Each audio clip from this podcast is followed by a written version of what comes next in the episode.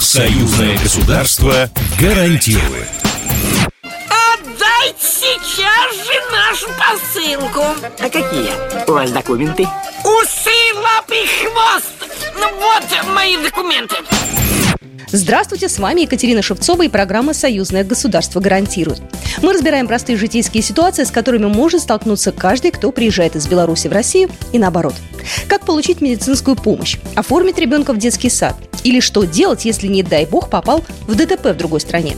В каких моментах у белорусов и россиян равные права, а где есть нюансы? Ответы на важные вопросы за пять минут. Союзное государство гарантирует.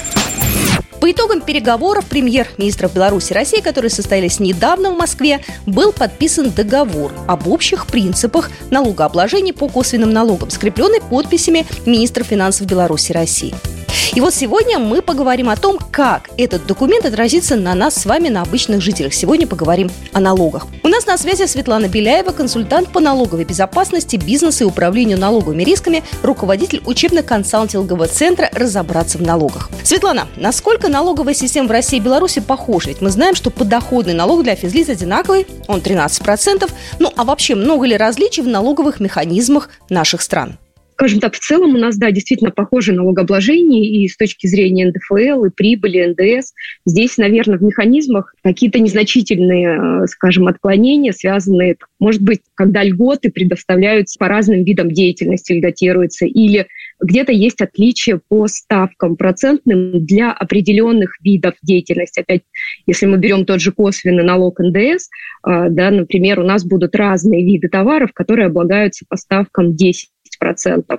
А, вот, насколько мне известно, в Беларуси есть, допустим, и ставка 25, в России у нас вообще не применяется такая ставка. У нас есть 0, 10, 20. То есть в целом налоговые системы очень похожи, но внутри э, самих уже налогов есть отличия в зависимости от того, э, что государство в той или иной мере хотело бы поддержать стимулировать да, через налогообложение. Россия и Беларусь сейчас интегрируют налоговые системы. Для чего это нужно? Интеграция, ну, для того, чтобы, в общем-то, создается единое такое информационное поле для взаимодействия да, налоговых органов. Ведь э, для чего налоговые органы разных стран заключают между собой соглашения, в том числе для борьбы с уходом от налогообложения, для, да, для контроля за потоками для того, чтобы не было серого, условно, там, импорта, а, для того, чтобы а, не выводились э, деньги из-под налогообложения. По сути, все вот эти интеграционные процессы, они, как правило, направлены на контроль за налогообложением и с обоих сторон, да, с стороны обоих стран. Расскажите, пожалуйста, что такое прямые налоги, а что такое косвенные? Прямые налоги – это те налоги, которые удерживаются или уплачиваются с нашей прибыли, с наших доходов, с нашего имущества. Например, налог на прибыль, да, как мы определяем доходы минус расходы, получили прибыль, заплатили 20% налог. Выплатили заработную плату сотрудников, удержали из этой заработной платы 13%, заплатили в бюджет, да, то есть это налог, прямой налог, это налог с полученных доходов, с полученной прибыли или налог на имущество. А что касается косвенного налога, то это, скажем так, э, надбавка к цене товаров или на услуги.